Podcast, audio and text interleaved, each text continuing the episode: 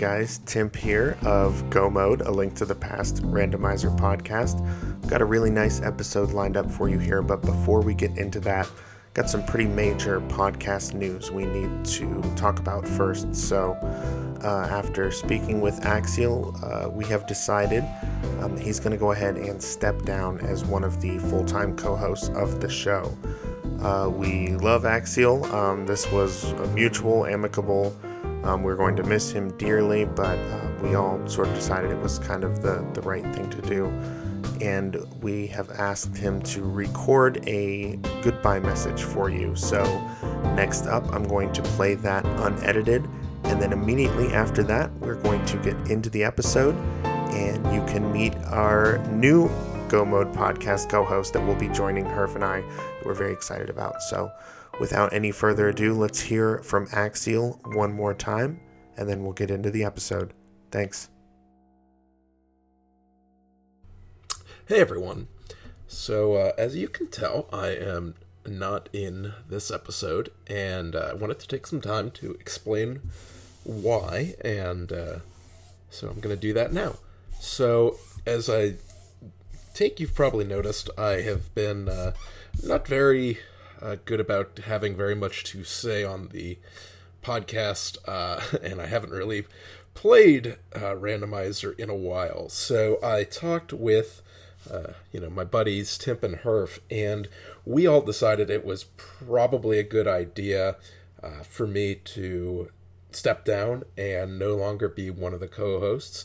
Uh, we're still good buddies. It's not like we had a, a fight or anything, but um, you know, I think given the things that are going on in my life right now, uh, in real life, that is, you know, with uh, uh, just being married and uh, work and uh, just real life obligations. Uh, it, there's just, I, I can't give this podcast or randomizer what it really needs going forward. So I have talked with, again, Timp and Herf, and I know that I think hopefully in this episode they've introduced their new co host. if not, I won't spoil it, but they are a great person and will definitely do a good job.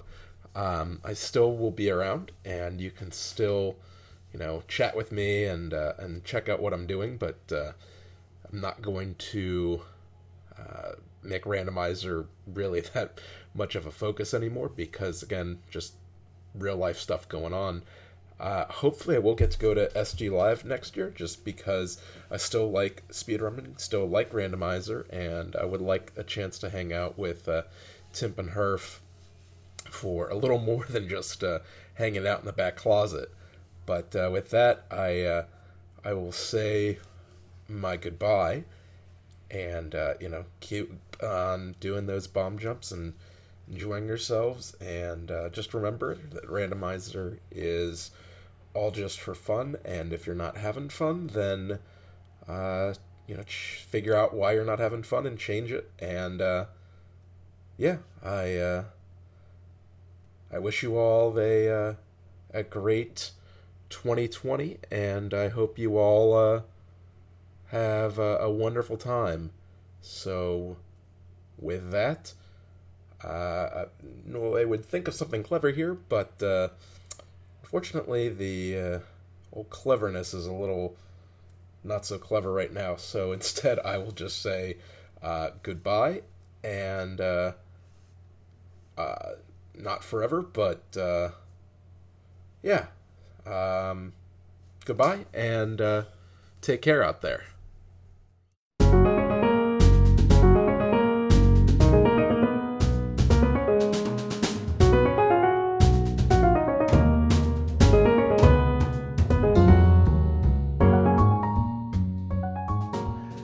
Hello and welcome. My name is Timp. And I'm Dante. And I'm Herfy Durfy. And this is Go Mode 2020, a link to the past randomizer podcast. Obviously, a huge shakeup. Dante, welcome. So, so good to have you on Go Mode. Yo, thanks. Um, this is fantastic. I was really humbled when you asked me, or when both of you guys kind of approached me about this opportunity. And I'm really excited to see how this, you know, pans out. Yeah. Yeah. so Dante, just to give a little bit of backstory, uh, certainly a familiar name if you've listened to this show for uh, you know any period of time. Um, Dante, I think the first time we mentioned, uh, well, left us a very nice iTunes review a long time ago, and really that was the main thing, right? You left a nice iTunes review, and that's why you're. No, I'm just kidding. Yep, bought your Um, way but- into the podcast. uh, earned our allegiance. no. Um, so Dante, as you probably remember, I think it was like episode ten, maybe we kind of highlighted because he had uh, uh, booted up a rando seed playing with DDR controllers under his feet as as Oh, the man. you know A B X Y buttons and and you know up down left right. Um, so that was, I think, the first time we mentioned Dante, but um, very active in our mentor tournament as a mentor. We actually had him on to interview as one of the mentors. And if you've been paying attention to the, to the uh, rankings of the main tournament, um, and also last tournament, and really most tournaments, you've probably seen the name Dante. That's D with three A's and then NTY. So Dante, uh, very very active in the community, and we're, we're going to learn a lot more about Dante here as you know he is stepping in as, as a new co-host of Go Mode. Um, but Dante, to start, why don't you just tell us a little bit about you know kind of remind listeners uh, of your history with a link to the past randomizer and kind of you know how how you've gotten to this point. Sure. So back 2018, yeah, that was last year. Well, I guess if it's 2020, but yeah, uh, 2018. Oh yeah, this is coming out 2020, which makes things really crazy. Yeah. So, uh, 2018, early on, I think I want to say February, uh, I had a friend tell me, "Hey, I played Link to the Past randomizer. I know you really liked Link to the Past as a kid, and you should give this a shot." And even before that, I had another local friend tell me, "Hey, this looks really cool," showing it to me on Twitch, and I said, "I really don't want to get into this because it's going to consume a lot of my time. I know how I am, and I'm going to want to get really good at it." And I was like, "And I don't know any of the the speedrun strats or anything. It was just I just played the game casually a lot as a kid growing up." So, I finally bit the bullet and played one, and I was instantly hooked. And uh, as I predicted, it kind of took over a good chunk of my life. It's like, let's do as many of these as we possibly can and constantly, you know, find ways to try and get better, whether it be taking gambles or improving execution or, you know, whatever you can, anything you can do in this type of environment to get better. Yeah, yeah, and and you know, like I said, uh, Dante is someone that we've seen um, perform really well. Uh, if you look at like you know something like Speedruns Live, the website, those SRL points that we always joke around about. You know, Dante is consistently in the top fifty or you know uh, top fifty or so there, and uh, as I mentioned in the main tournament, also ranking uh, very high there, and so you know, we knew we wanted someone to come on the show that uh, was was experienced because that's something that you know I think in the past maybe we've kind of lacked a little bit on this show is you know all of us are passionate about the game and I, I try to play as often as I can but I don't think any of us before really were able to say you know well I'm learning this new glitch that just came out and here's how to do it. You know that's not really the kind of interaction that we've had. So uh, we're really excited to have Dante on because that's the kind of thing that he can speak to. And perhaps even more importantly, um, and, and we talked about this in our live episode, but there was uh, the, essentially the final night of um, Speed Gaming Live 2019 this past October.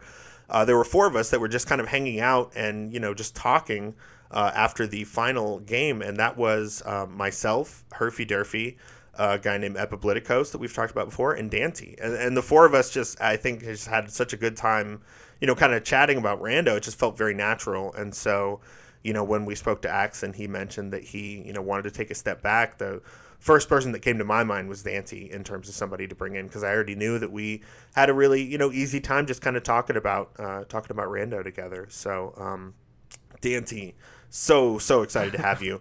I was thinking for this one, fellas, we might mix it up a little bit, and uh, we do have a ton of news to get to. But instead of getting to the news now, I thought it might make more sense to get to know Dante a little bit better to, you know, kind of uh, welcome him to the show and then get to the news. This so is for our scary. feature, it's supposed to be. yeah, that's exactly the the purpose of it. So I was thinking, uh, I've got our list of random questions up here, which are forty questions that we wrote, uh, you know, myself, Herf, and Axe a while ago um, questions of you know that we were curious about one another. And I figure we'll just rapid fire maybe like I don't know five to ten of these, or you know, kind of however feels like the right amount, um, and just just ask you some of these questions and kind of sort of get everybody caught up on you know who is Dancy. All right, sounds good. All right, let's do it. Okay, I'm, I'm going to Google random number generator. We'll go between one and forty.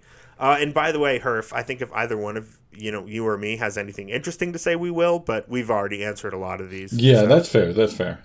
Okay. All right, let's see what our first one is. The first number is 20. And question number 20 is if you could make any change to Rando, what would it be?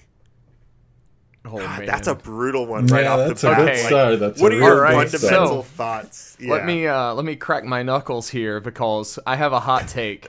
Okay. Uh, and those who have ever watched me race more than I'll say five times will understand this change. Uh, when you're in go mode, I wish we could just make it where you don't need big keys anymore. because I always forget big keys, especially in Turtle Rock Go mode. Like, can we just hmm. maybe just delete the key, big key from Turtle Rock? That would be fantastic. So when you said that, I was thinking like no more big keys for either person. Like when somebody hits go mode, nobody needs big keys anymore. No, That- well, maybe not crazy. not bad. That would be wild. That would require some of that server side stuff people have you know mm-hmm. hinted at. But yeah, I, I don't know. It's just uh, it- it's kind of a dumb thing. Like that's kind of a, a dumb change I would want.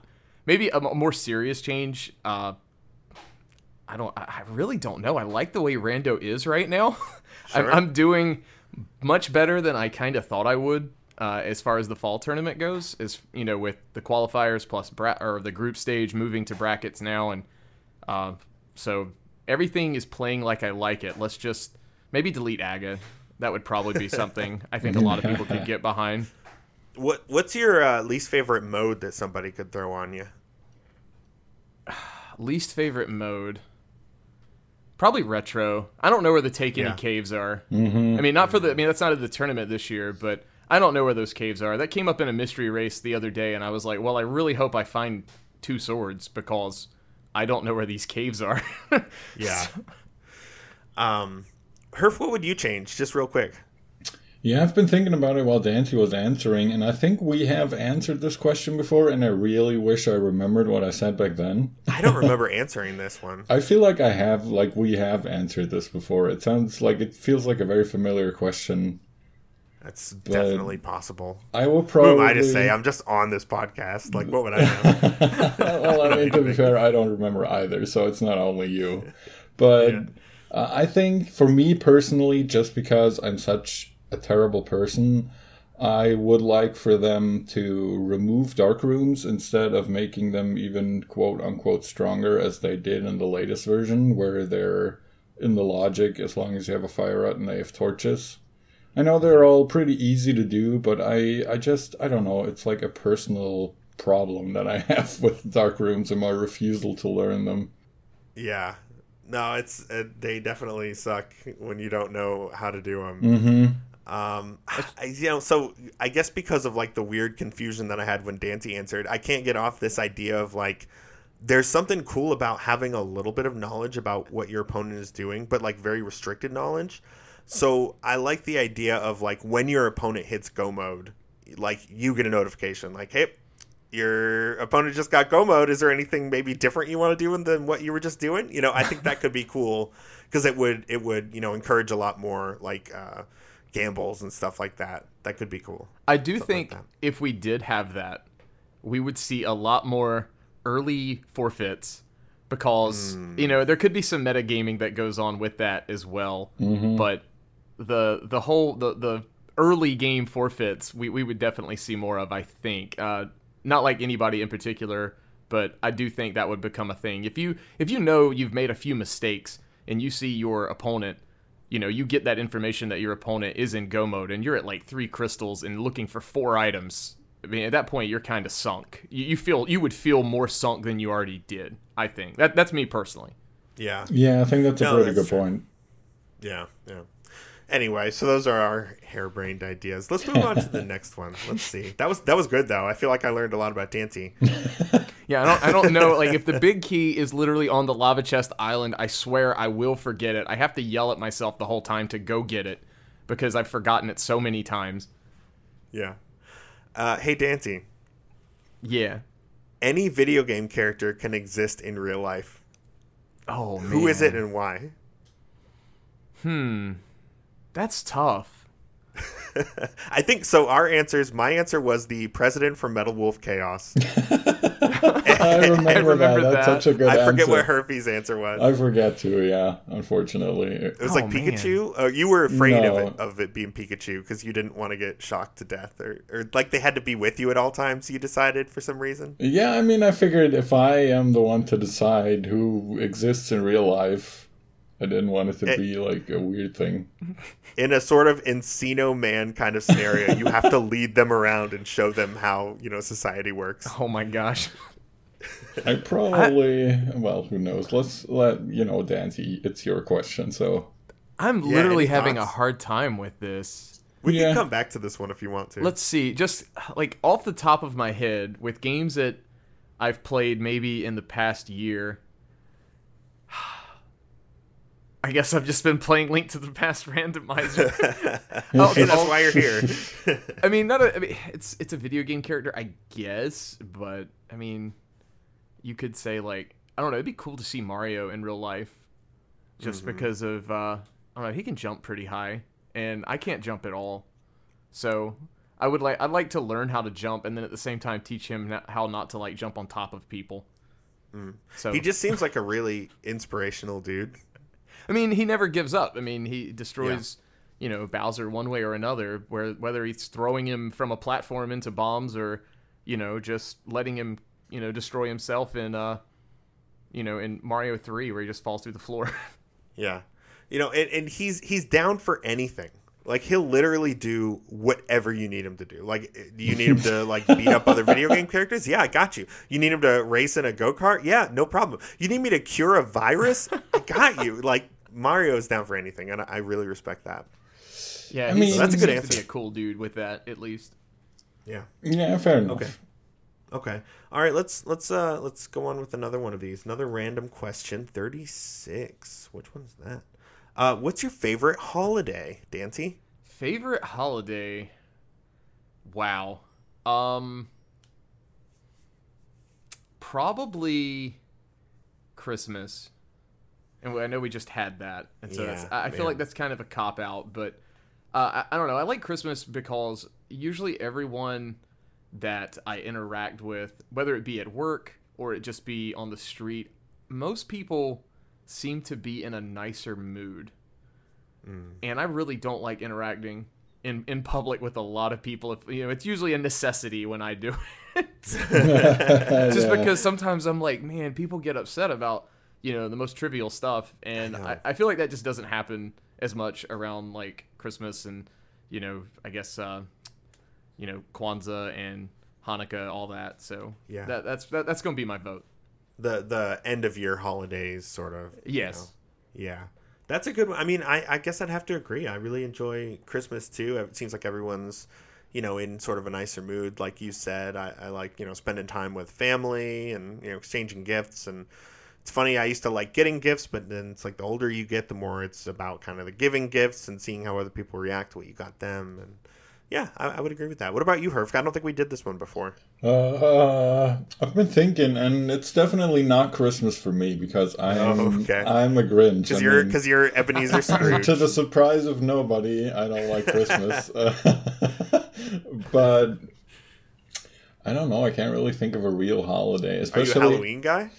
No, not really. Especially as I was going to say, especially since here in Germany our holidays are different. Not all of them. We we share some holidays, especially the big ones, you know, like uh, Christmas and stuff. But I remember when I was a kid, we didn't have Halloween. That kind of wasn't a thing. It it started coming over here mainly for what it also is in America, a massive, you know, amount of random crap that you can buy in the stores and people get Yeah. rich like crazy. Yeah, But- the materialism side of things Uh-huh. not the best. But I mean, it, it's still a nice holiday. I'm just saying, like you know, we have stuff like the Reunification Day, where where Western and Eastern Germany were reunited, and I'm like, big thumbs down on that one. and you know, there's a bunch of stuff. We do, we don't have very exciting holidays in Germany. I feel like we don't really have Thanksgiving. We have Easter holidays and stuff like that. Like the religious holidays, I suppose, are kind of the same, but most of those are not very interesting to me. What about uh? What about your birthday? I mean, is that a holiday? If you want Yeah, to I call mean, it a holiday. I'm willing to count it if you are. I mean, The mean, same thing could be said of Halloween. Is it really a holiday? That's fair. Yeah. That's fair. What I was What gonna say, if we're gonna go that way, I was gonna say the probably the twentieth of April. Oh. Okay, yeah. my, my wedding anniversary. You mean? Is it? Do you Yeah. want to know what other unfortunate date it is? I I already know. Unfortunately, it's Hitler's birthday. It is. Yeah. It's Hitler's birthday. Uh, it's 420, like the weed day, and it's also my anniversary. well, So, so, they're, that's a pretty good holiday to choose. I mean, except for that Hitler guy. Except for the You planned that, yeah. didn't you, Tim? You planned that whole wedding day on 420. It was. It's a. It's a Saturday in spring, and it was just the the perfect time. You know, I don't know what to tell you. it just happened. it just happened. Mhm. All right. anyway, moving on Moving uh, on. quite suddenly. oh, number 19 is the next one. Let's see. We'll do a couple more of these and then let, us get into some news. Uh, but number 19, what's your favorite song in ALTTP? Can I count MSU packs, or are we talking just the vanilla game? Let's start with the vanilla game and then you can e- expand upon that.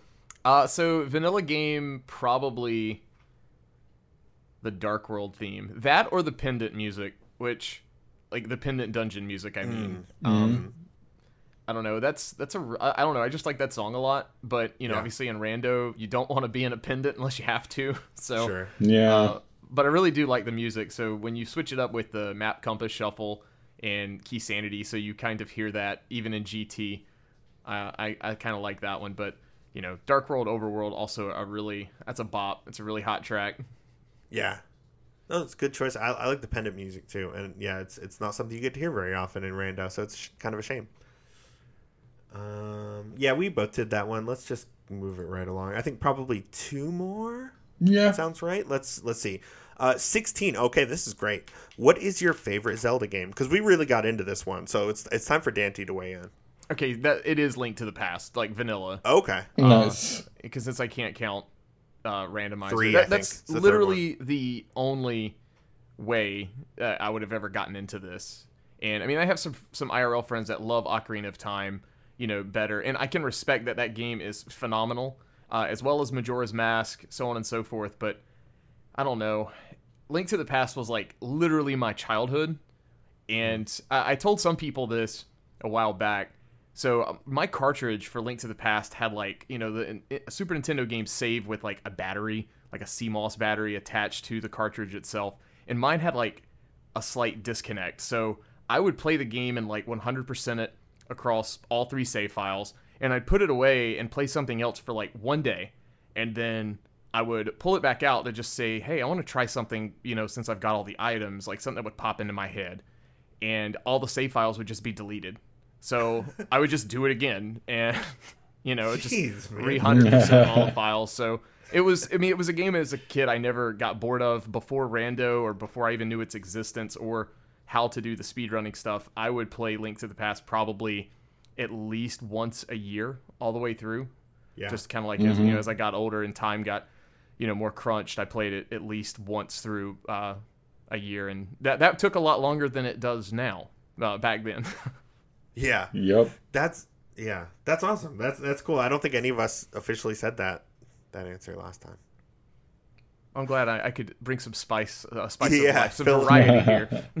fill in the holes. Um, I do remember when I was a kid. Uh, quick memory about a link to the past. I was uh, over at a friend's house whose family babysat me growing up, and uh, there was this older dude that lived down the road named Michael. Uh, he was just a couple years older than us, so he was like super cool. But he was really into Link to the Past, and uh, he found out that I had brought it with me to play, but I had like a new save file, and he was like. Oh, that's awesome. Okay, we have about 30 minutes until lunch, so we'll just go ahead and beat the first three Light World dungeons uh, in the first 30 minutes, and then, you know, when we come back from lunch, we'll finish out the rest of the game. And at the time, I was like, you know, maybe eight or nine or something, and I remember thinking, like, 30 minutes for the first three dungeons. Like, dude, you're crazy. There's no way we're going to be able to do that. And how funny is it now that like I regularly play this game and, and beat the first three dungeons in less than 30 minutes all the time? You know, it's just one of those weird, weird things. Mm-hmm. Rando makes it a little easier to do that, but even Yeah. you know what's I, I don't know I don't have it in front of me, but you know Master Sword pedestal percent in vanilla is something ridiculous. Like it's either mm. very low twenties or twenty two or something like that. It's so it's so low. That's such a funny category. It's just like, mm, I think I'm done right now. like, uh, I'm, I'm about, you know, three tenths of the way through the game. Yeah, I think I'm done. It's for people that's- like Let's clock me it. who stop every Yeah, rando that's seed like our after like 30 minutes and then they're like, oh, I'm done with this. All right, what was was my time right there? Okay, that's a new record. Yep. All right, let's do one more. And I don't know, maybe we'll do a couple like at the end of the show or something. But let's do one more for now. That's going to be number three, which is. Oh, this is great. What is the most tilted you ever got while playing Rando? Hmm. Oh, You're you are oh, uh, as far I as, was in as the I can Plando remember, you're- tournament. Okay, Okay, so go ahead, go ahead, go ahead. this the most tilted I ever got playing rando was semifinals of the second Plando tournament, and I was pretty much done with that tournament uh, in a way. I won't get into all that, but basically what happened was I was playing against ZZZ Cube, and I think both of us, like if you go back and see the VOD, both of us are entering GT before 110. It was ridiculous Wow. but the big key was on the torch and so Okay. we you know we uh, basically full cleared the entire game and without going into too much detail i just assumed for reasons that it was on pedestal and it wasn't and so i was infuriated and i literally last location the boots on magic bat Oh, there was like were they placed there? no no one placed That wasn't the like Plando. So that was that was what was weird about that one. Cube and I agreed since we only got to do one item placement, we both agreed that they, we were going to put a single rupee somewhere and just basically laugh at our opponent if they got it. So if I remember correctly, he did Zora and I did Tower of Hera basement as Okay. the item. And funny enough, we both found each other's rupee. So because know- you last location these boots. Right. Well, even before that, uh, I think I I did Zora pretty early, and I just saw it and started laughing. I was like, "Oh, that's something Cube would do." But, but yeah, it was. Uh, there was some weird chain that. The reason I got tilted, it was like a like a five step chain or something. You had to go back into um, Swamp Palace to get the big key, to open the big chest to get the book, to go to uh, Bombos tablet to get the powder, if I remember right, and then use the powder to.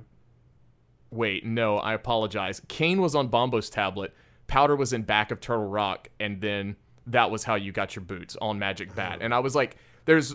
Like I was literally just yelling at my monitor the whole time. I was like, "There's no way this just happened!" Like I was so mad. So uh, uh, that was Not probably playing. the most uh, upset I've ever been while playing a- a race. So did you win that one? I did. It got really, really close because I basically pulled pedestal for nothing, and then ZZZ Cube skipped out on pulling the pedestal, so it got really close at the end. Yeah. I, I wish I wish that in my most tilted moment of rando I still won my race. I my most tilted moments usually involve a forfeit or like a humiliating loss. I mean, there's there's been times where I've been tilted uh, and you know ended up losing or you know Sure. wanting to forfeit you know pretty early on.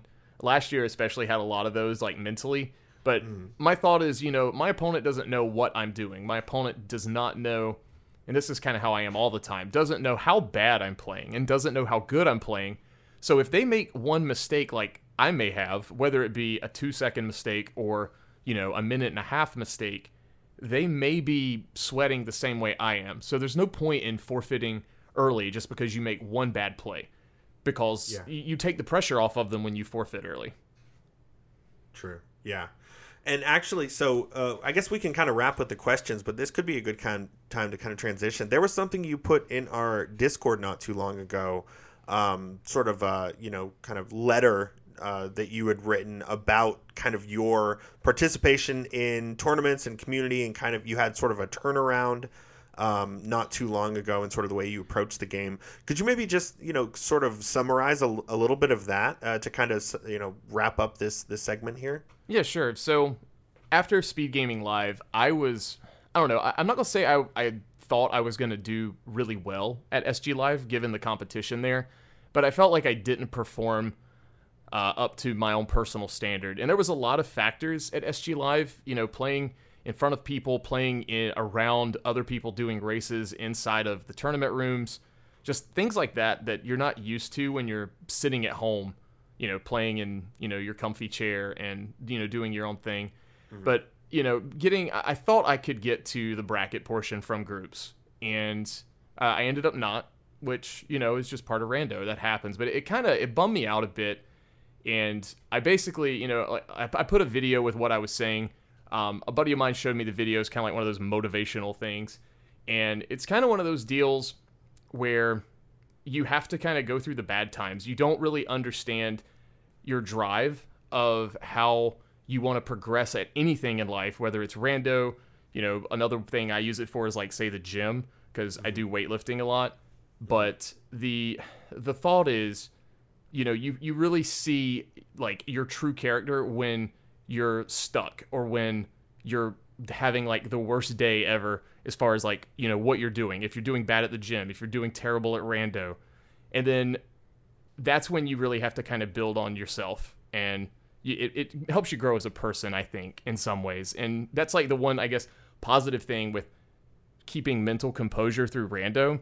I've kind of learned to i guess apply that in my professional life as well uh-huh. and my home life some too which it, I just feel like you can use like principles you learn throughout everything and you know apply them to your everyday life. So that's that's kind of like a long-winded version of trying to summarize that.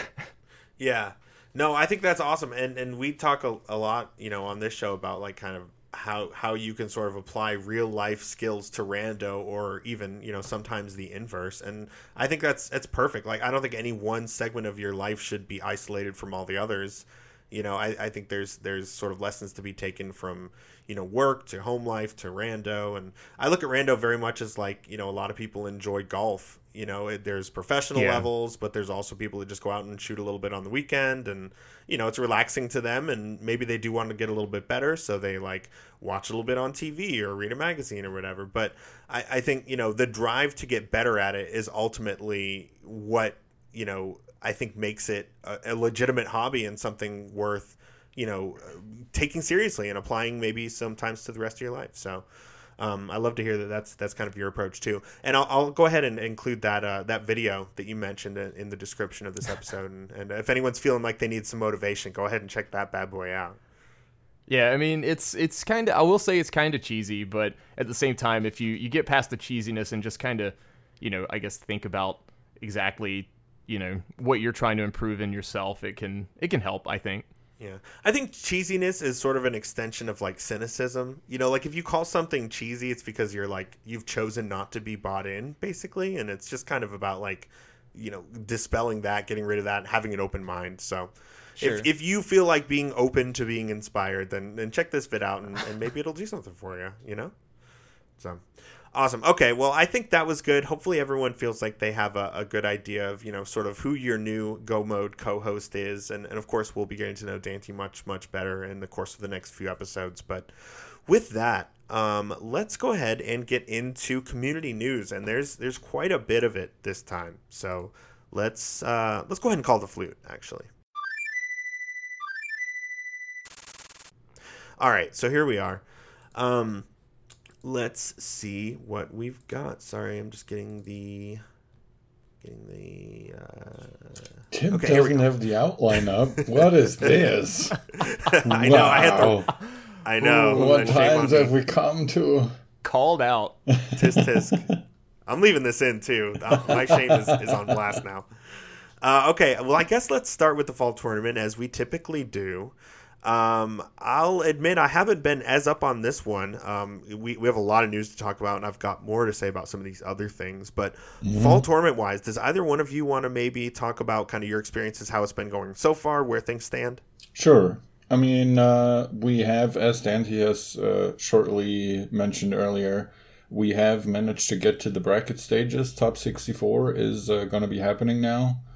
And uh, there was a big uh, announcement by Synack, who essentially said that you can now make your bracket predictions and informed everyone of uh, AGDQ, which is coming up, and that we're more or less going to be taking a break uh, in that week so people can watch it. There's going to be a lot of people that will be attending uh, from the admin staff as well from this, from the player base and everyone else. So we're, we're just going to, you know, take a little break there, uh, basically. And then they uh, sort of posted the deadlines of all the rounds coming up up until the finals, which will be happening on Sunday, February the 23rd. Awesome. Um, so Dante, as I mentioned before, is participating in the main tournament. Is actually in this top thirty-two. Is that correct? Top 64. Top sixty-four. Okay. Uh, not that good yet. Okay. Still We'll pretty see damn how- good. we'll Yeah, see how good. uh, things go. Okay. So, what has it been like for you being a part of this tournament? Uh, maybe start us out with a brief summary of the qualifiers, and then you know how were these group stages? um, man, qualifiers are always stressful because there's so Oh, many. sorry, you meant you meant qualifiers, Oh right? yeah, Ah, qualifiers. E- excuse Jesus. me, I got it wrong. I apologize. No, you got sorry. it right. That's fine. Uh, finally, we're two against one instead of the other way around. So, the fall of qualifiers, they're uh, Thank you. They're really stressful to me and it i know there's like they've done the whole sign up thing in the past and i I don't want to get into all that like I, I don't understand the meta game of trying to figure out who or who not is going to be or who isn't going to be in a race it's just to me it's like just play the game I um, don't. I don't have enough availability to do that. Like I, I can only do the ones I can do, and Right. whoever's there is like great. Where I guess I'm gonna race you, but like I, I can't I don't have the luxury of being able to pick that out. You know. So uh, just saying from 2018 to 2019, for me personally, uh, when I would see name certain names in uh, in the the qualifier, I I would think, oh great, and now it's like, okay, cool, this is an opportunity to beat them. Like that's literally what I've tried to like change my thinking with, and so I didn't, you know, I didn't stress about anyone in particular being in, um, you know, a, a qualifier or a qualifier, uh, if you will. So that that's kind of been a thing. They're, they're stressful to me because there's always the opportunity for someone to god route, as we like to call it. Mm-hmm. And I think that's kind of what some runners worry about because that really skews the time. And if you want just a solid time, you are hoping it's a long, drawn out seed where like the winning time's in the 140s. Yeah. But you know, you get those 118s or you know 120s, and then you're really like, oh crap! If I'm not done in the next two minutes or so, my my score is just gonna tank. And that that happened to a few people, and I, I think I personally got lucky and avoided those, but it was basically just because of my scheduling. I think I only had the opportunity to do six and seven maybe if I stretched it. So I thought, all right, I'm just gonna get my five in and hope for the best. And so uh, I think I finished at like fourth with the qualifying st- stage, and that was kind of a. I, I don't know how that happened, but I'll I'll take it. G freaking G, dude. I didn't even realize it was that high. I knew you did well, but like fourth, holy crap. yeah, it was it was kind of a shock to me personally. I mean, I'm not gonna be you know the guy that's just like, yeah. I you know uh, that's what I was expecting. Yeah. But you know, I, I was hoping to do much. My my goal was do better than I did last year. Like that's that's the goal. So Yeah. um, yeah, that's it. cool. Yeah. And so so that seated you pretty high for the groups. Um, tell us about kind of your experience through that. groups I, I really like um you know whoever on the admin crew hint hint that you know decided to do the groups of four where we don't have to play 1500 matches this year that was fantastic um so it was I- i just like that i did game like game one in week one and i mean luckily i, I won both on the winner side so i only had to do two weeks my, my plan was let's do one set a week so maximum of three games a week and I can potentially try and avoid the burnout, so to speak. And Yeah. that I really I really like that format. Um, I will say from a personal anecdote of seeing Solsky as the four was a little like, oh great, that's fantastic. Um, but Wait, see, uh, seeing Solsky is the four. What do you mean by that? it, so the way it worked, you know, with the groups, out of the four people, that it was seeded like out of quadrants from the qualifiers. So they were randomly, I think they were randomly chosen. Herf could probably they were, yeah. Okay, so I was the one seed in my quad, like my group of four, and then Solsky, who had a couple of bad qualifiers, who is a very good runner and seasoned runner at the game, basically was the four seed in my group. So I'm like, okay, round one, I play Solsky. That's fantastic.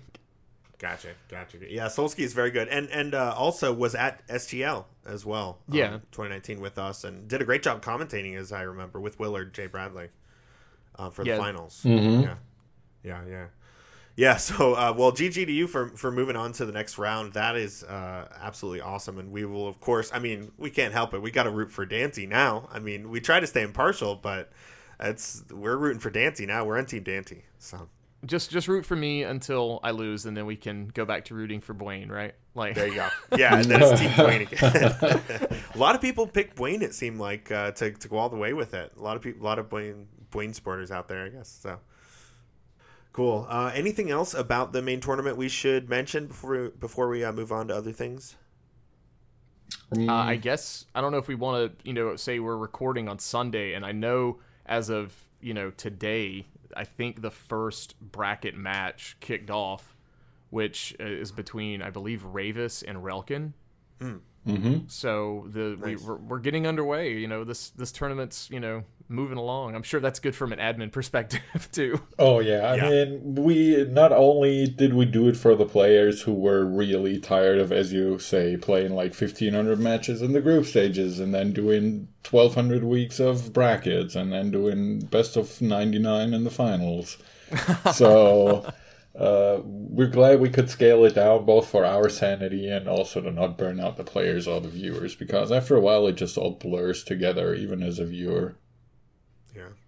Yeah, this year has been like for the group stage, I think a very good balance. For me personally, you know, last year I enjoyed, you know, doing commentary, being in groups, as well as just sitting around watching when I had the opportunity. And this year, when I realized groups were over, I thought, man, I want to watch more. Like, I'm mm-hmm. kind of bummed out that there's not more to watch. So I, I think it was the perfect balance, in my opinion, because now that we're moving into brackets, I'm not bored with it. It's like, okay, the, the stakes are even higher now. So it kind of whets the appetite even more, so to speak, where you just want to watch it even more so. Yeah, I'm, I'm glad we could achieve that because that was really ultimately the goal to not have everyone be super fed up with it by the end of it. Yeah. And as we mentioned before, a lot of really, really good, com- close competitive races were in these group stages. And uh, we, last episode, released sort of a list of recommendations of some of the closer ones. So if you haven't had a chance to check those out, um, you know, whenever you have some time, be sure to go back and look at that. Um, and there are sure to be a lot more really close, really good races uh, to come in, in the fall tournament. So. Cool. Uh, so, along with the fall tournament, we've also had the Challenge Cup, uh, which has proceeded along in a very similar fashion. Uh, immediately moving on to groups, you know, which kind of just kind of like everyone's accepted, but uh, same thing. Groups of four in the Challenge Cup. This is again a tournament that's open for people who did not qualify for the main tournament. Uh, it's something I've been participating in, and uh, proud to announce that I have moved on to the bracket stage for the second year in a row. Yay! Uh, it was some similar sort of BS, uh, although it did feel a little bit more earned this time because I did actually go 2 and 0 in uh, a matchup against an opponent. But we did have somebody drop out. So um, I went up against Dracaris. They uh, housed me, as I mentioned. Then um, uh, the, this other person, I guess, kind of dropped out. And so it ended up being um, uh, this uh, third person in our group named Flying Octopus 22 going up against Dracaris. Dracaris won both of those. And then it was myself versus Flying Octopus. I won both of those. So my official record was 4 and 2 because I was awarded two wins against this person that dropped out. But it's really more like 2 and 2.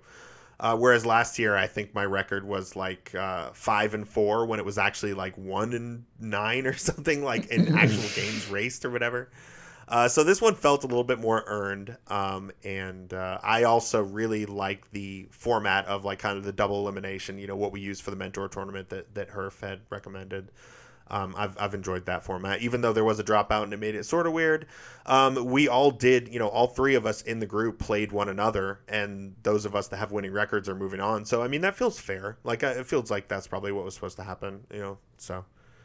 Um, but yeah, uh, we have a lot of uh, former participants in the Go Mode Podcast Mentor Tournament, both mentors and uh, racers who are in the Challenge Cup. Um, some who have moved on, some who have not, but a lot of involvement there. Um, so, you know, personally in our Discord, there's been a lot of chatter about the Challenge Cup just because we have a lot of our own kind of people participating in that. So, um, there's also been a lot of really great races in the Challenge Cup as well, and um, I believe brackets for that will be starting um, at the beginning of 2020, so pretty pretty soon here.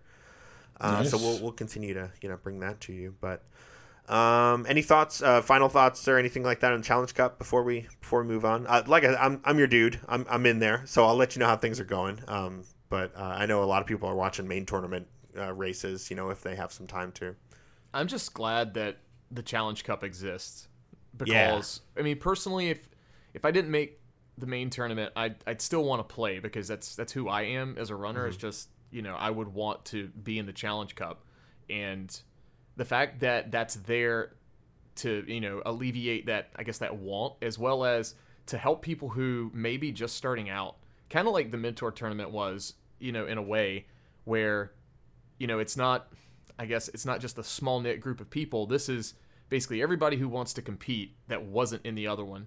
So now or didn't qualify for, you know, the main tournament. So now you've basically got your level and depending on where you are and then your like higher level potentially and maybe lower level. Basically the exact same thing that's yeah. in, you know, the main tournament. So the fact that it exists and that it's being done, I really like that just because it gives players an opportunity to grow. And there's a lot of people who either made it to groups and or brackets of the main tournament this year that were in the Challenge Cup last year.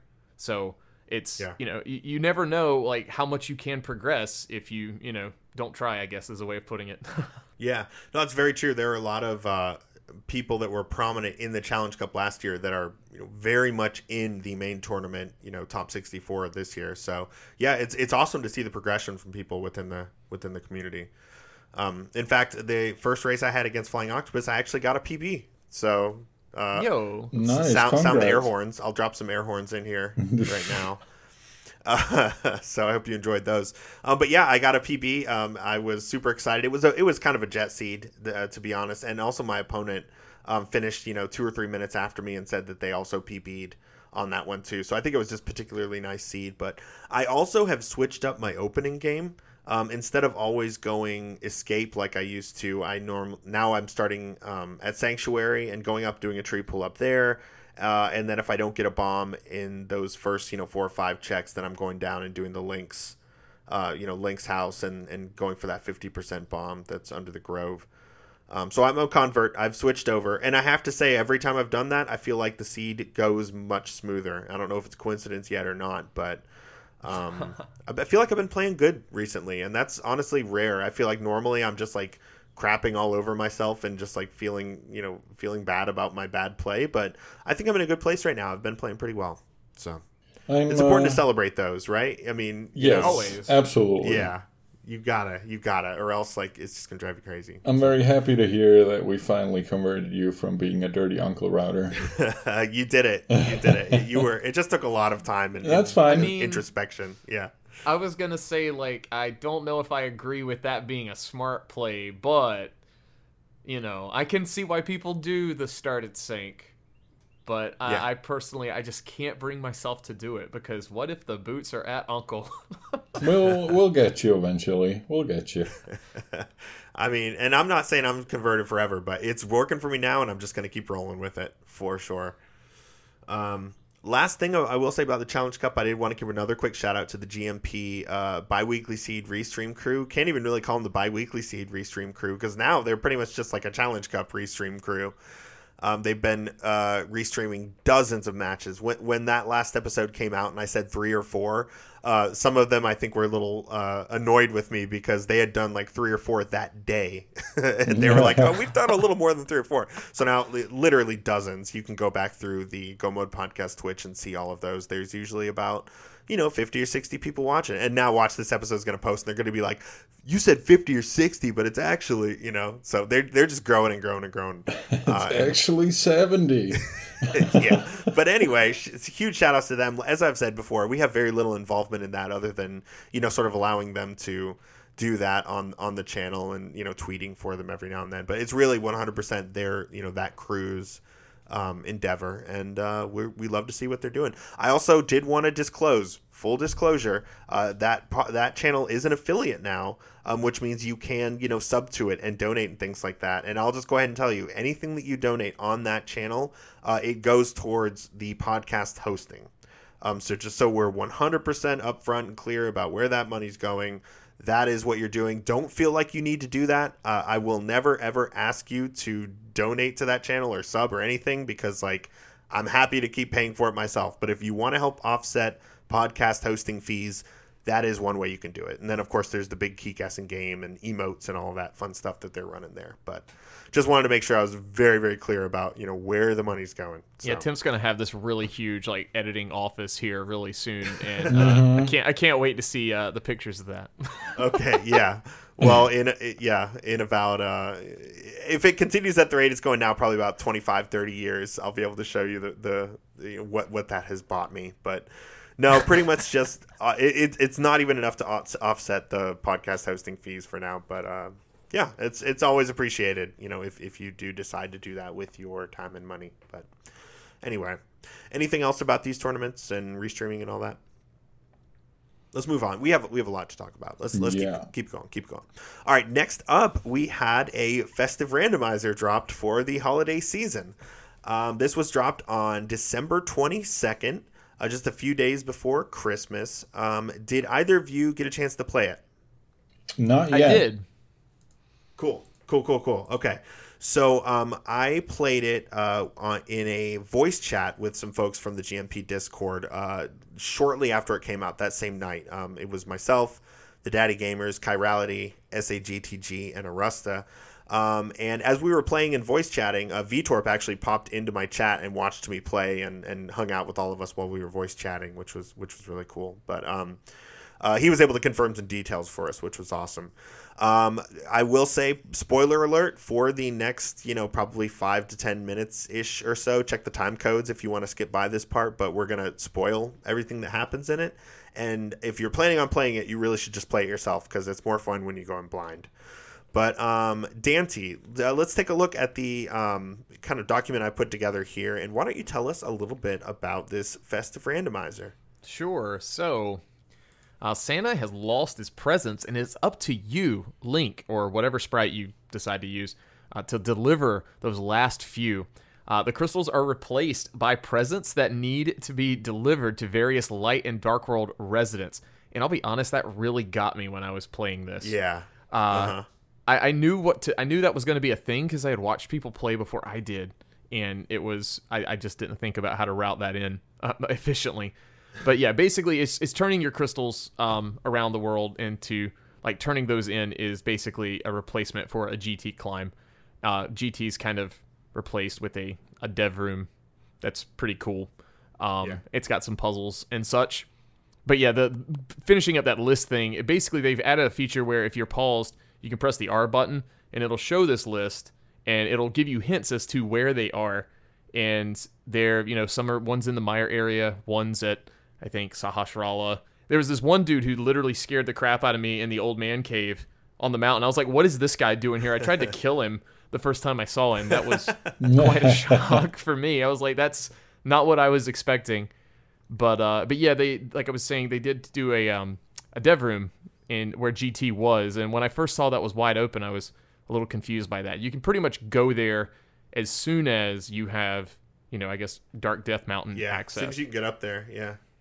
um and it's basically let's see it's got some other music changes too which is really cool Yeah. so last year they did this uh, a, a good amount where the music is kind of like mashups of Christmas like tunes that are well known mixed together with Link to the Past music, kind of as mashups. And this year, it's like even more so than it was in the past.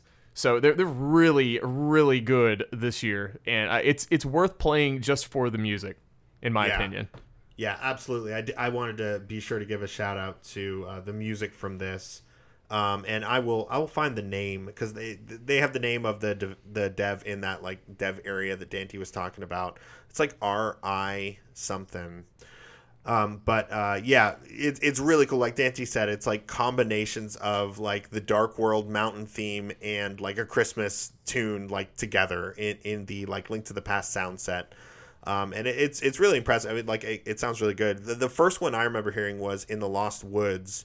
Um, it's uh, bum bum bum bum bum bum bum bum bum bum bum ba-da-da. It's that, but then it's bum bum bum bum bum ba-da-da, bum bum ba-da-da, bum like you know, sleigh sleigh ride comes in. So it's it was just really cool, like the way they meshed those together, and uh, um, right up my alley, of course, as you can probably imagine. So I, I really love really love to hear that. It's like they do so much with just changing the worlds and they add adding in items. You know, the the changing the flippers to those blue boots, and on top for the ice physics to go away, and then on top of that, adding in a new coat item this year. I mean, I'm I'm kind of getting into probably too many spoilers, but uh, that you know is you know they not just do that, but then they do the music thing. I feel like the music personally is probably harder to implement because you're limited I would assume by the chipset as to what you can really do with it.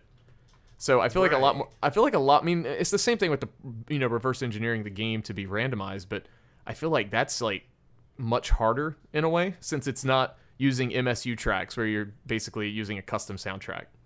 Right. And actually, this is kind of what I'm wanting to do when I do my MSU pack that I've been slowly kind of working on is I, I imagine it being in the sound font of A Link to the Past, where it sounds like it could be played on a Super Nintendo. I, I like the the appeal of that.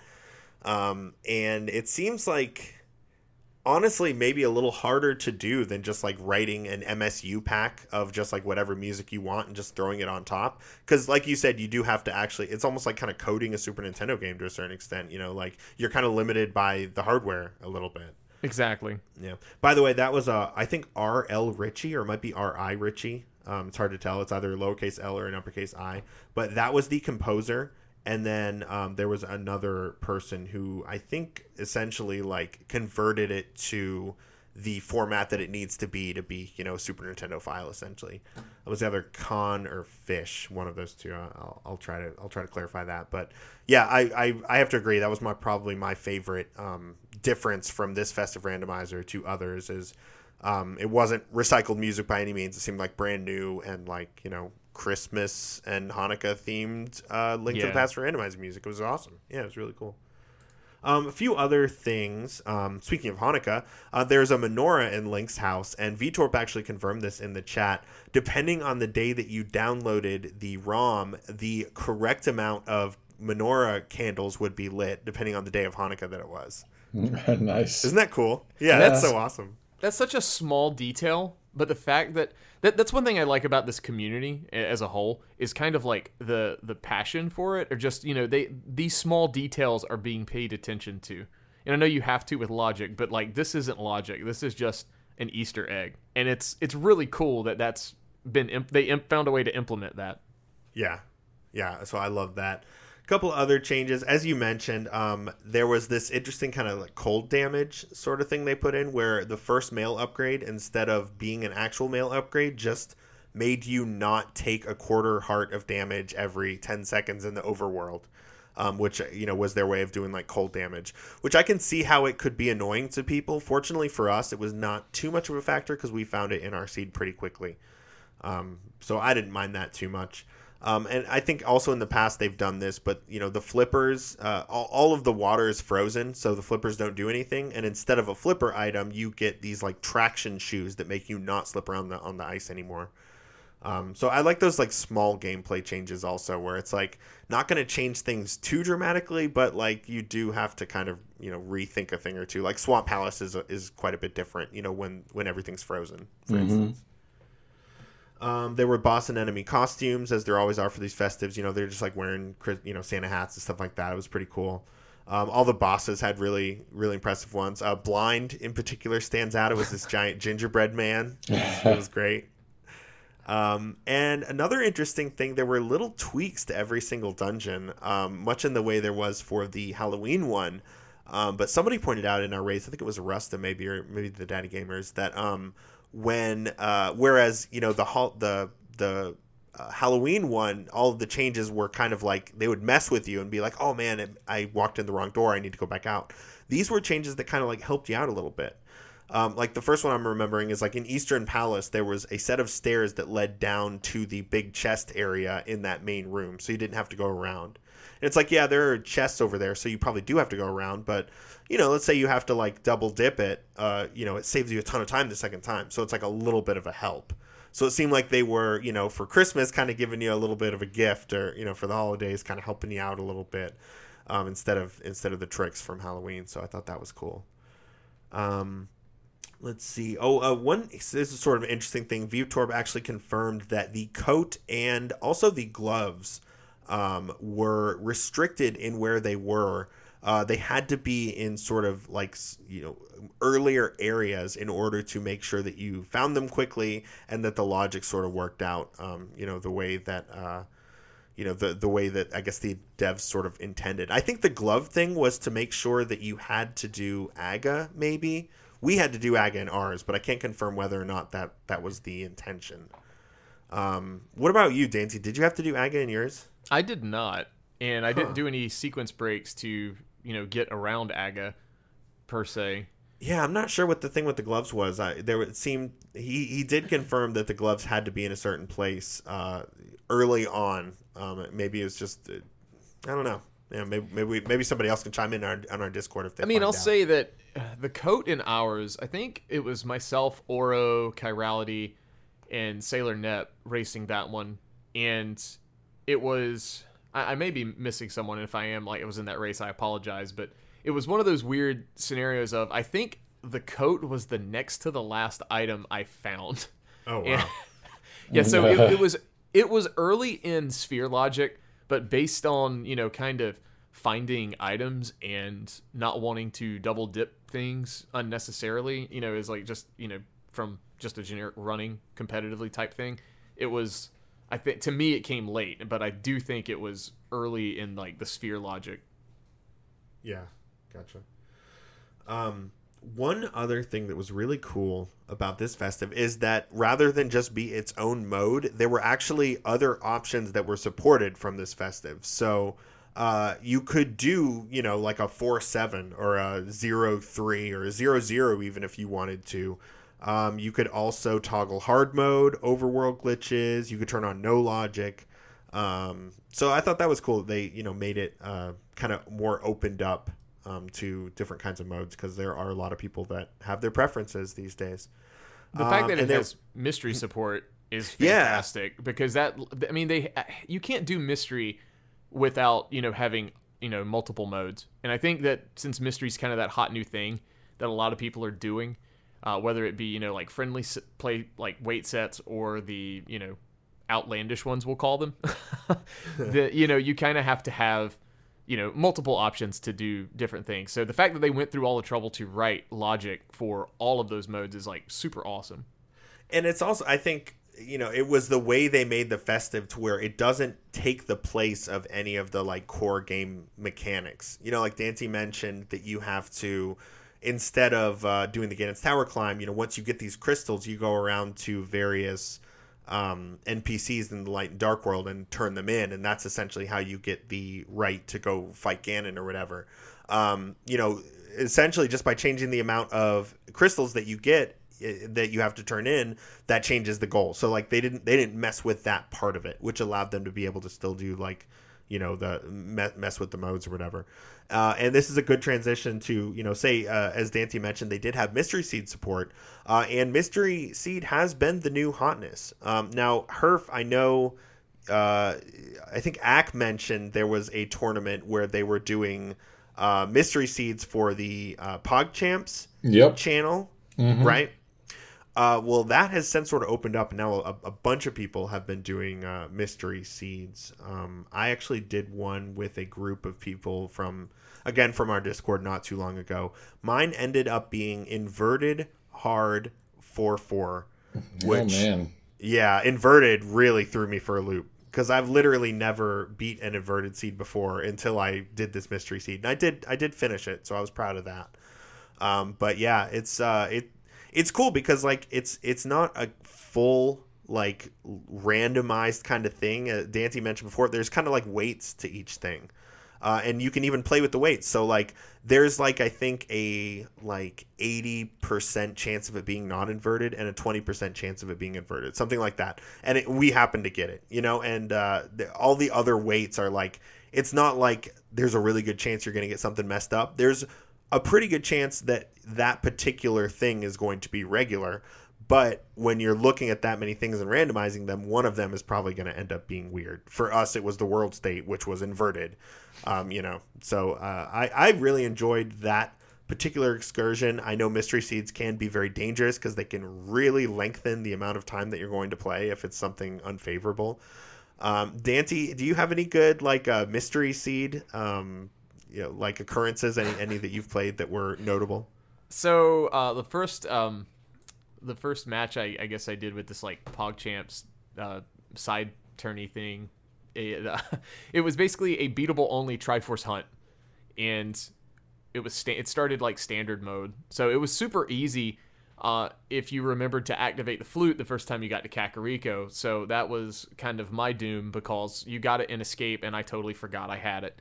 So mm walked right back past the duck, lost by like four minutes. And I'm like, yeah, the amount of time I spent walking around instead of fluting, that's probably four plus minutes. But, um, you know, it, it ranges from that to there's like, I think with that weight set, there is a 5% chance you can get Insanity entrance. And a few people have gotten that in the that little side tournament.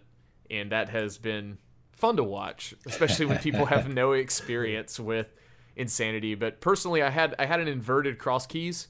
I think it was cross keys. Uh, it may have just been randomized items, but I know it was inverted entrance rando um, or cross world if you want to, or rather, you know, instead of the the keys portion. Uh-huh. That one was pretty interesting. And then I had a retro. Uh, I've had a retro one come up where it was expert item pool. So there's no silvers. You're on master sword that was the one I mentioned where it's like I hate retro, and I was really hoping to just find a second sword so I could beat the game. so yeah. that that kind of worked out. Luckily, there's still more swords, and you can only get up to two. So it kind of worked out not knowing where the caves were. Nice. Yeah, I like mystery a lot. Uh, I would say play it with a friend, play it with someone that you're not maybe like super competitive with, just like see what you get. And I mean, worst case scenario, if you if you roll a mystery and it's like absolutely not, then just like roll another one. You know, like no one's forcing you to do it if, if exactly. you hate it. You know, yeah. I, I would recommend have, trying it. Yeah, I, I did have one friend that rolled that Pog Champion preset, and basically PM'd me as soon as he rolled it and said, "Hey, what's a more friendly preset? Because I don't have time to do uh, cross world keys and you know all dungeons. I was like, okay, so I, you know, there's I think there's uh I think it's mystery friendly is like one of them, and that's like a you know pretty easy. I'm not say easier easy preset, but it's easier than that. So you know you could still have like various you know crystal requirements. I think it still could be inverted uh, with that preset. I think it just takes entrance out, if I'm being honest. So yeah we will uh, post the weights uh, in the description. So if you want to check those out, um, they are all set up through Sahasrahla that Synack um, uh, created. Um, you can just DM uh, in Discord Sahasrahla uh, one of these presets. Um, and there's a way to replace the weights um, the, of the seed that it will generate, which I'll, I will also post that too, so you can see how that works. I don't fully understand it because I just make other people generate them for me, and I tell them what I want. But if you did want to set your own weights, you can, and and we will show you how. So. Um, cool. Okay, moving on. Speaking of randomizing things, maybe more than you're used to, there is a new alpha right now, um, created by. Did I put the person's name? It would be really dumb if I didn't. Oh no, I gotta go find it now. Uh, I think it begins with an A. I'll find it anyway. Um, this is being colloquial, colloquially known as Dungeon Door Randomizer, and it has the ability to actually switch around the super tiles in a dungeon so that the the dungeon itself will actually have the rooms in a different position than than you were used to, and sometimes even cross dungeon. I think that's also something being worked on. Um, so basically, all of the super tiles of a given dungeon are shuffled. So you enter a door and you're never quite sure what room you'll enter. Um, as of right now, the reports are that it is quite playable. I think there is one common Mire soft lock that it seems like a few few people from our Discord sort of sort of ran into. Um, but it's other than that, pretty playable, pretty pretty reasonable to play. Um, is this something that either of you have any experience in? While I try to find the person that created it. I mean, uh, there's a we have a clip linked in our little outline here, which I'm sure you'll link in the description as well from Ack playing it. Yeah, yeah. and uh, yeah, it's. Uh, I mean, you know, we we might have to talk about your definition of reasonable to play. It it is Well. playable, but I I wouldn't call it reasonable under any normal circumstances. Yeah, no, that's that's probably fair. Uh, you'll you'll just have to watch this this clip. It's it's actually really funny. It sort of did something to him that it doesn't seem like it's supposed to be allowed to do. Aerinon, by the way, A E R I N O N, is the one who has been working on this and developing it, and, and you know the community has been testing it out. So, um, we'll we'll post the link in the description if you want to give this a try. Like I said, it's in alpha, so it's it's I think kind of glitchy, or, or it's not guaranteed to be 100% beatable the way that you kind of have that guarantee with the rando seed these days. But um, still being worked on. If you want to check it out, do. I'm sure probably at some point in the future we'll be updating with uh, a more playable version, and, and that might be a good time to jump into. Um, but man, people just can't get enough of this crazy game, can they? Nope, they sure can't. They just want to keep I am- shuffling it up. and I'm not surprised that we've come to to Door Rando. So, it, I mean, I, I've watched a bit of it, and I'm like, man, this looks so confusing. To me, it's it's like a more in depth entrance, obviously, and I'm I'm looking forward to playing it. I just honestly have not had the time to sit down and do it with the holidays. And I, the the one time that I had to play something semi casually, I, I wanted to do a festive since that's going to be, you know, that limited time Right. thing. So Yeah. uh, at some point soon, I'll I'm gonna try to sit down and play a door a door randomizer pretty soon because it, it looks super fun. It's just always so there's so much rando to play. You know, it's it's hard to hard to find find the time and prioritize and all that. And, and we're just, we're honestly lucky. We're we're embarrassed with riches. Uh, final thing on the uh, docket to talk about here is we did have another release from the ALTTPR Racing Council. This is uh, titled Racing Community Update Number Two for December 2019. We will, of course, uh, throw a link in the description so you can read it yourself. But just to summarize real quick, um, it there's nothing too uh, you know earth shattering. They're just saying, hey, you know what a crazy year it's been, and kind of wrapping things up a little bit. Um, but they did have a few things to talk about here.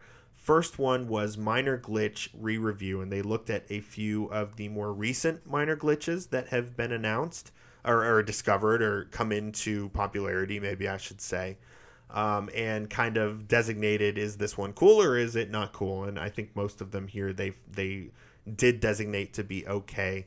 Specifically, they have listed here the invisible purple chest, which allows Link to pick up the purple chest, dash away, and then mirror to turn it in anyway. Um, kind of limited, uh, you know, use to that, but you might find a time that you can use it. They deemed that uh, to be okay. Um, there's another one called Camera Unlock, where uh, clarification regarding alternate usages of unlocking the game camera in order to scroll enemies off screen.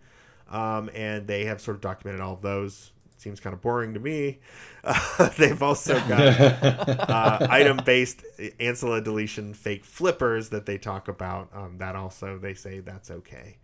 Um, so these are some glitches. Uh, they also go into talking about a competitive rule set reference that they put together, which I know a lot of people have been asking about. You know, we, we want to kind of be able to say, like, oh, just look to the NMG rules about what's allowed and what's not allowed. But as we know, uh, you know, especially as we get more and more competitive in this environment, it, it doesn't quite always apply. So they've finally kind of taken to releasing a entire rule set of what is and is not allowed every single thing broken down by line item, so there's absolutely no confusion in case you know something comes up. So we'll link that, of course, too, and it's linked in this document. But it, it is very tedious, but absolutely needed to be done. Um, you know, we, we needed to have this document to be able to point to just in case, you know, th- things came up. So, um, very cool that we have that. Uh, they've also talked a little bit about cheating and foul play. Um, not too much to say here, uh, but they say one final thing to recap. I'm sure many of you saw a recent announcement regarding some foul play in one of the tournament qualifiers, which we all know about and the council's unanimous conclusion that this player was achieving race results through illegitimate methods. Then they go on to say, well, we don't really have anything additional to add to what has already been said on the subject. At the very least, it's worth mentioning here as something that happened. And it's a good opportunity for us to remind everyone that we know keeping the playing field level and taking action against any forms of cheating is both one of the most unpleasant responsibilities we have as well, perhaps, as well as perhaps the most important. Uh, I have to say I agree with them there, but I, I guess I like that they just took some time to say, you know, this is one of the reasons that we exist. We know that we want to acknowledge, you know, what we've done. We will continue to do that. We don't like it, but we're going to keep doing it. So I thought it was cool.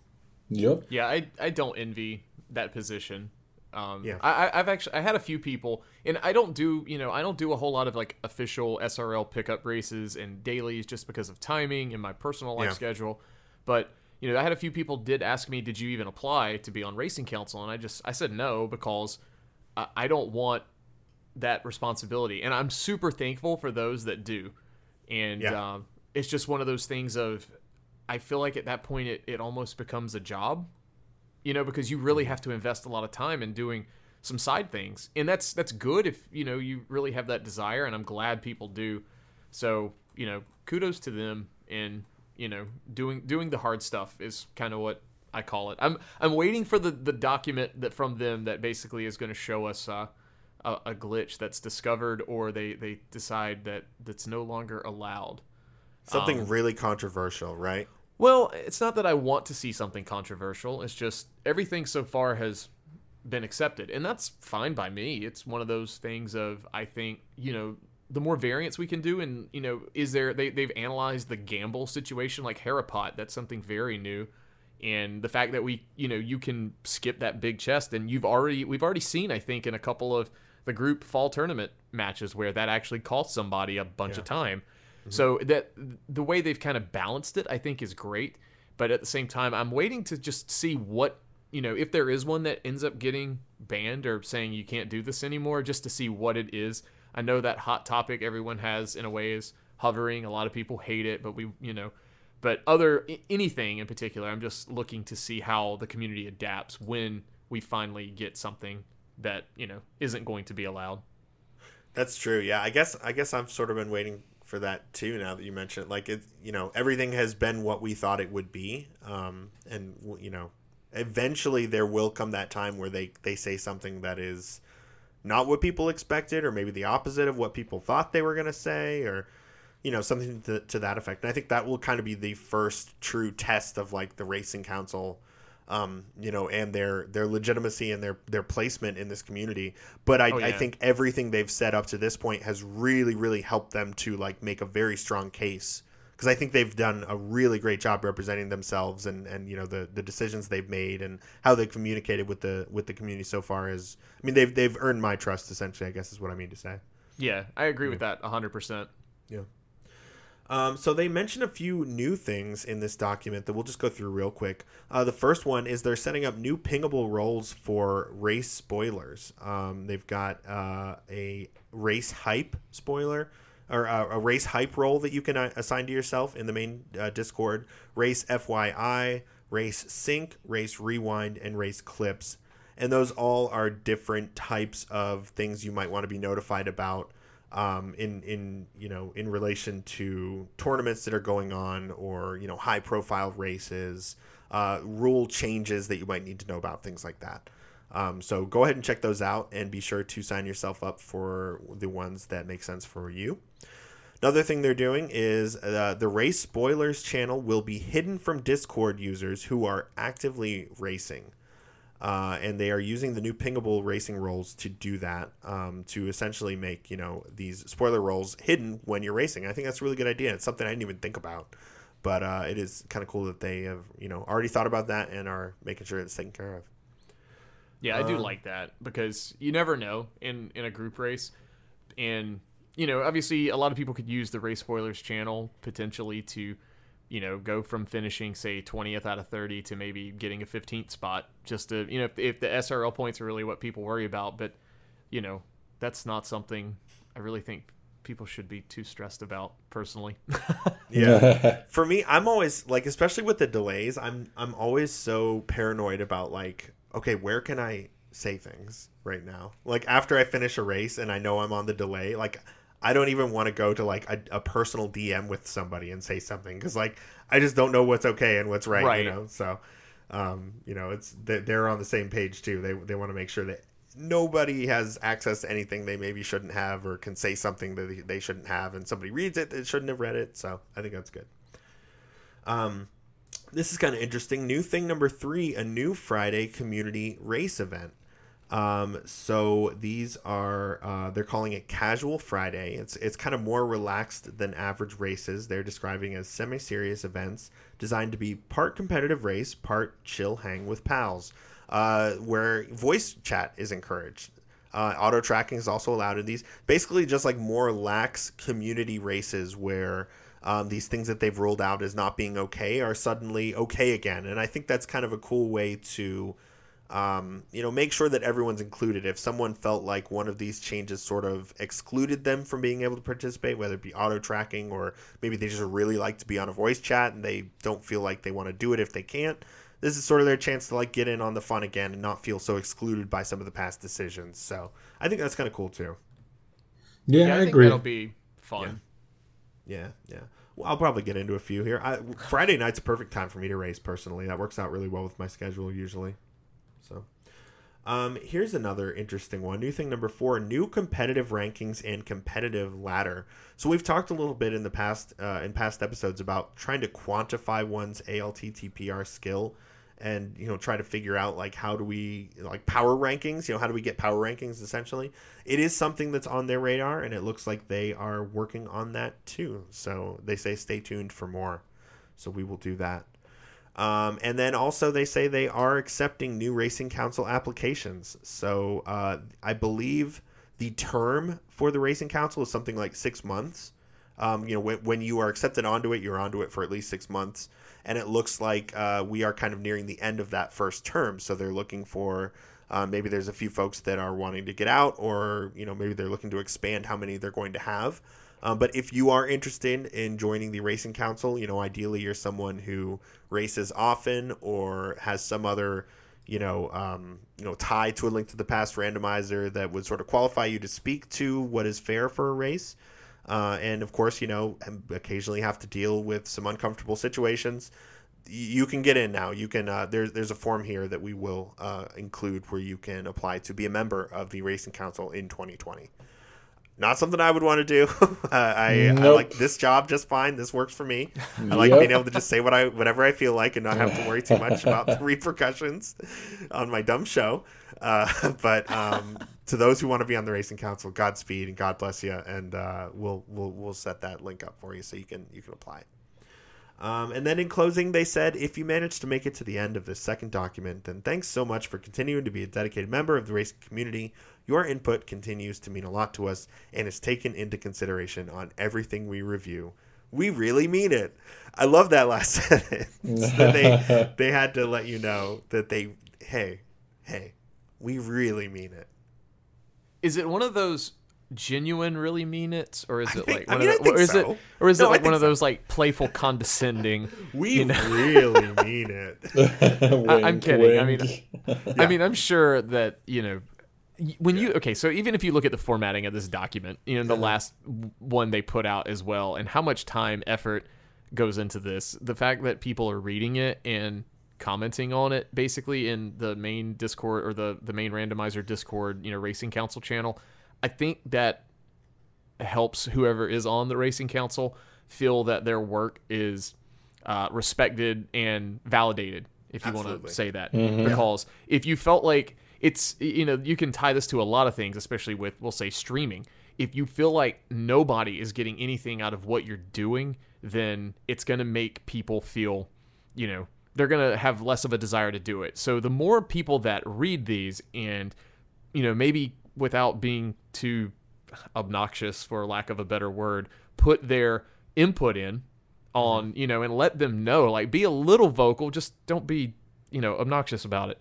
And that, that I think that helps them, and it also helps fuel them personally. That that's kind of my take. I can't speak for them specifically, but if I was in that position, I would want to hear more feedback from as many runners as I possibly can. Absolutely. Yeah, I mean, I, I thrive off of that in, in this show. You know, if we posted episodes of the show and then there was no feedback, I don't know if there would still be a show after a couple episodes. You know, it's it's it's so important to get that that validation of like you know, not even to say we like what you're doing, just that you know we're paying attention to what you're doing and and it's it's affecting the community in some way, and, and certainly the racing council is is absolutely doing that. And, and like I said, I think doing doing a really great job. So Yeah, for sure. Cool. All right. Well, that's that document. Like I said, if you have any questions about any of that, be sure to actually read through it yourself. It's it's relatively short. It's about eight pages, but there's a lot of like spaces and pictures and stuff, so it's not a full eight pages. Uh, but go check that out. Um, and you know, with that, I think that's all of the news. That was it was a lot. I I say that's all like you know, like it wasn't a big deal, but that was a lot of stuff we just went over. Yeah, that was a lot of stuff. Yeah. A lot happened in two weeks. A lot happened in two weeks. It really did. Mm-hmm. Um, yeah. All right. Well, I guess uh, with that though, it's it's time to to wrap this up.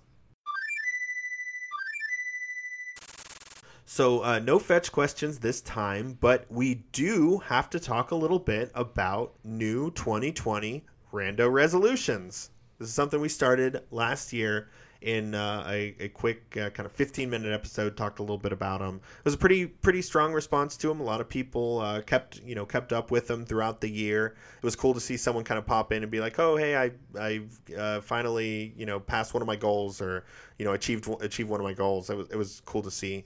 Um, for me i talked about them a little bit last time but i i, I got two out of three which i'll, I'll take. Um, random resolutions for 2020, though. Have you guys thought a little bit about what you want to be able to say you've accomplished by the end of 2020 in terms of Link to the Past randomizer? I mean, for me, that's pretty easy because for me, it's just to play more again. That's What really... if, what if you want to try to make it quantifiable? Like, what if you committed to like a seat a month? Do you think that's reasonable? Probably not. Uh-huh. what, maybe a seat every other month? I mean, I, I just feel like even starting to play again will probably be a good start for me. What about play one time? for the whole year, yeah, I can probably manage that. I would say Okay. I, I go for that, yes. I, I would love to see you play one time between now and March 31st. And the 31st, yeah, maybe. It's three. It's a quarter of a year. hmm Okay. All right, that's your random resolution. You're going to play one time between now and March 31st. Okay. All right, Dancy, what about you? I mean, you're a pretty accomplished runner, so yours, yours, I have to imagine are going to be Man, pretty. you keep using that word. Uh, so, uh, probably one thing I've gotten into recently, thanks to various multi worlds, is overworld glitches and learning those. So, my goal, I guess, if I'm gonna have one, uh, I still need to carry over last year's of playing more expert mode seeds, and I know that's changed with V31 is how that works, but um, I feel like I, I need to do that more just to tighten up execution a bit. But I do want to get into overworld glitches more so than I am or am currently. I've done a few seeds of it. It's kind of you learn it's like doing entrance for the first time like the first few times you always learn something new like oh i didn't know that was in logic or something i could do so that's that's something i kind of want to kind of dip my toe in the water so to speak and play those a bit Cool. Okay. For me, so I I managed to get under that 140. I think it's like a one. My PB is like 137 something now. Um, I don't think I want to like try to push that down more because at this point I feel like it's more just gonna come down to my you know execution and, and rolling a good seed. So I, I'm gonna focus more on execution type stuff. Um, specifically, I want to finally figure out spooky action uh, in Mire. I want to figure out the spooky Mire glitch. Uh, we, I know we had it very uh, very uh, eloquently explained to us a, a couple of uh, episodes ago in an email. So I'm gonna finally sit down, figure that out, make sure that's consistent. That shouldn't take long, but you know sometimes it takes a resolution to get stuff like this done. Um, so that is something I'm going to be working on. Um, and generally, I mean, I try to make these specific. I, I don't want to say generally too much, but um, Herapot, I guess I'll, I'll just go ahead and commit. That's another one. Since that it, it's sort of a newer glitch, I feel like we haven't talked about it a whole lot on this show because it's not something that I mean, I've seen gifs of people doing it, and I, I get an idea of how it works and why it's good, but I feel like that's something I, I can I need to just go ahead and commit to learning and, and can share on the podcast then and it's a good way to save you from having to take a coffee break I know that much so I'm gonna say those two glitches are two that I want to be able to make sure that I can do comfortably by the end of the year seems pretty pretty manageable to me I think you can do that. Yeah, that I mean- sounds pretty good to me.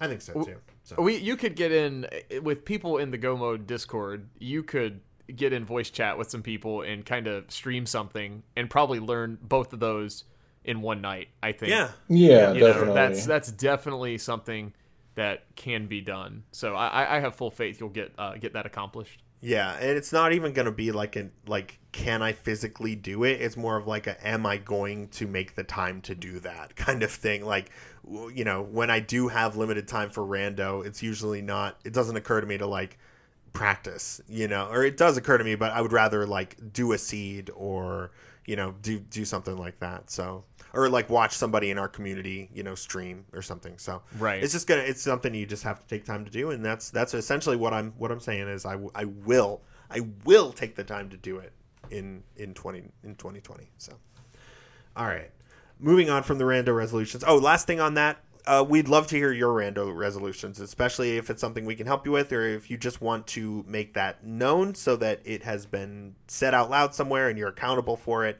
Uh, you can use our rando resolutions chat in our in our Discord um, to talk about those. So uh, be sure to do that. Uh, last thing we have here are our bi-weekly seeds. So the last one we had was just regular 7-7 seed and nothing too exciting about that. I actually haven't played it yet. I think I'm going to try to do it tomorrow. Um, and then we had that lowest percent seed. I haven't even genned it yet. I, I- no one's really asked me for it either, so I don't feel too bad. But I I, would like will. that. I think I'll, I'll probably just go ahead and put it out at the same time as this seed. Uh, the, the next one we do, and Yo, if you want to I'm do it, then go forward for to it. that. Oh, You're you're gonna do it. Yeah, I, I want to. Like, if I'm gonna, it may not be within that two week period, but I I want to play that. Uh, So I've one been thing talking that we to a few people about it, and it, Yeah. it sounds like something really fun to do. So one thing that we realized uh, in talking in the Discord, it was I think it was maybe Chirality or somebody like that. We were chatting was like, wait, so can you even beat Ganon with with this like low percent setup?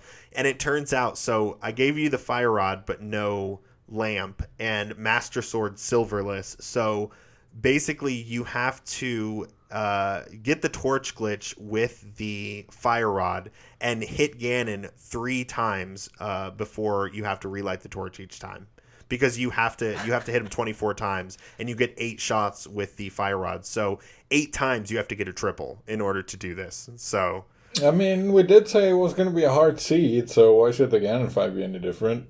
yeah i mean that's true. I, I think what i probably will do is i'll put the lamp on the pyramid so that will at least give you a little bit of a easier shot. It's still one mm-hmm. hit ko but you know if if your final item count is 18 instead of 17 i will still be very very impressed with you Hey guys, Dante here, coming at you with the biweekly seed for episode 37.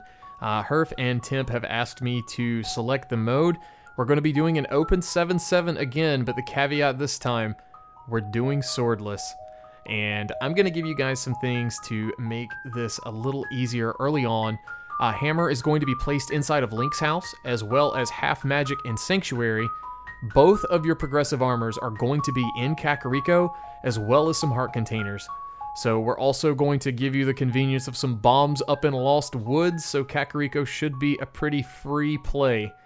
That being said, I want to say welcome to Swordless Mode if you've never played it. And if you have, welcome back. This one should be somewhat easier than looking for a hammer for forever. So, if you have questions on how Swordless Mode works, be sure to ask in the Discord. If you want to ping me, feel free, and I will give you guys uh, at least the information that I know. So good luck, and we'll see you guys on the leaderboards. Actually, to be honest, uh, and you probably already know this if you're listening to this, I think we're going to release this one one day early. Um, it's actually my birthday today, so happy birthday, Timp. Happy birthday, even though it's not really your birthday while we're recording this. Well, yeah, December 31st is my birthday, so. Um, cool. All right. Well, it's about that time. Um, let's go ahead and wrap this up. You guys already know how you can get in touch with us. Uh, we're at gomodepodcast.com. You can email us, email at gomodepodcast.com. Um, our Discord, obviously, we'd love to see you in there. We'll have a link to join that in the description. You can also uh, reach out to us through the contact form on our website, and we're on Twitter at Go Mode Podcast. So those are all good ways to get in touch with us. Uh, Dante, my man, if people want to watch you play Randomizer, where do they go? Uh, you can go to twitch.tv slash Dante with three A's. So D A A A N T Y. Can, I know re- that's like so, so complicated, but that, so how did big- that come about? Oh, oh, man. Do you not want to get into it? So the short version is uh, it's basically the three A's is it used to be the highest score in Dance Dance Revolution, Ah. and that's kind of a play on one of my names in a way. So it's uh, we we changed a few things and added a bunch of A's. So that Nice. is kind of how that tag came about because it was initially from uh, rhythm games, and I mean I still have it with still playing rhythm games and so on. But it, it's been really interesting coming over to like this community over the last couple years and being restreamed a couple times and hearing uh, different pronunciations. And I, I- I want someone to accidentally call me Donatello one day. That would like be that would be the absolute dream. But uh, but yeah, that's that's kind of how that came about. That makes perfect sense now that you say that because on your Twitter you post you're like, oh, I just got AAA on this one today, and it's it's like a, a DDR kind of thing. Yeah. That makes sense. That's awesome. Uh, Herf, we know we know where you're at, but why don't you remind us one more time if we want to see you play Rando at some point between now and March 31st? Yeah, what would be the place for that? Uh, hell probably has to freeze over before that happens. But assuming it will ever happen again, you can see it at twitch.tv slash herfydurfy. Excellent. Okay. And I'm at uh, twitch.tv slash timp underscore. Um, you're just as likely to see me play Rando as you are to see me do a music stream. I've been doing a few of those recently where I'll write some music uh, for the podcast or, you know, soon we'll be starting on our MSU streams. That's another resolution is I absolutely want to have that done before the end of next year. I really want to have it done sooner than that, but we'll just go ahead and make that a resolution just in case so I can't back out of it uh, timp.msu coming coming to you before the conclusion of 2020 and you can watch me uh, make it at twitch.tv slash timp underscore. Uh, also should shout out the go mode podcast twitch where you can watch challenge cup races be restreamed. That's twitch.tv slash go mode podcast. Huge shout out to our bws restream crew uh, and all of the comms and trackers and restreamers helping us out with that we greatly appreciate your time. They do it because they love it. They're not even doing it because we're asking them to. They just do it because they, they enjoy doing it, and and that's super awesome. We really appreciate your efforts. And uh, if you're listening, maybe maybe go check out some of their restreams. They've gotten pretty dang good at them. So. Um, I think that is going to do it for us. Any final thoughts before we uh, leave this this uh, this year, this 2019 year? Um, well, for me, I just want to say I'm very excited to work with Dante in the future. Uh, I think, if anything, this episode has shown us that he's going to be a very good fit for us. And uh, I'm not worried at all. I think it's going to be great, and I'm very happy to have him on. Absolutely. You know, I appreciate it. Um, I- I'll also make the joke that I, I, I don't know if that's a, a a sincere thing, like the thing we were talking about in the in the uh, council memo, or if it's a con- no, I'm kidding. But No, uh, Dan- Dante, we really mean it. yeah, I, Can I'm, you tell? Uh, yeah, oh yeah, sure. Uh, no, I'm super excited for this this opportunity, and uh, I don't know. Hopefully, you know, I feel like hopefully I can add something, and if if not, then I'll just you know I'll leave. But if if if, if I can add something, that's great. I, I will say that um, when when this you know I, I should have mentioned this earlier when uh, Tim initially messaged me about this. Like the first thing I thought was I'm, I'm gonna miss Axial like like a lot because I, I really you know personally I enjoyed um, I enjoyed hearing him and his his takes a lot. Even though we didn't agree on some rando things like maybe hovering, but uh, but you know it was I, I really enjoyed you know having uh, or listening to Axial and. I'm not gonna enjoy listening to myself, but I'm gonna do it so I can try to get better at it. So, uh, you know, we'll we'll see how this goes. I'm I'm looking forward to working with you guys. Awesome. Yeah, Yeah. No, I I already know this is going to be a great fit. There was not a doubt in my mind. The thing with Dante is like I, I don't know if this is the the right way to have a human interaction, but Dante reminds me so much of people I have known in the past that I have adored. Eh, Like friends of mine that I've been Aw. like, "Oh, I love that guy." And it's like when I met Dante, it was like I got that same sort of vibe from him and I just kind of immediately escalated to like, "Oh yeah, this is one of my best friends now." You know, where it's like and that, you know, I, that makes a lot of assumptions about you just based on, you know, like the little that I did know about you at that time, but I, one thing has has proven true, which is that you're just like an awesome dude, really, you know, reliable and uh, very, very good at rando and, and very easy to talk to. So for for all those reasons, we're super excited to have you. I'm gonna get Um, that soundbite of you saying I'm reliable, and Hey, you can quote me on that. I'm gonna Buster. take that too. I'm gonna take that to like my job just in case, and I'm gonna let my wife hear that one too. Please do. Yeah, I can ringtone it for you if you want after this. oh man, Um, and on a final note, um, I, I absolutely love that you you mentioned Axial, and I, I did just want to say, Axial, I know you're listening to this. We love you, buddy. We've we've absolutely loved having you on the show. It, it wouldn't be what it is today without you helping to guide it and and your um, you know awesome energy that you brought every time. And uh, we love you. We're we're you know, no, we're not going anywhere. You'll still hear from Axial in the Discord from time to time. He's he's still going to be around. Um, but uh, yeah, huge shout outs to Axial for everything you you gave to the show, and uh, yeah, super excited, super excited to have you, Dante. And uh, I guess on that, we'll go ahead and close out this episode. Thank you all so much for listening. Have a wonderful New Year's Eve, and we will see you in 2020. Thanks a lot. Time to mirror out.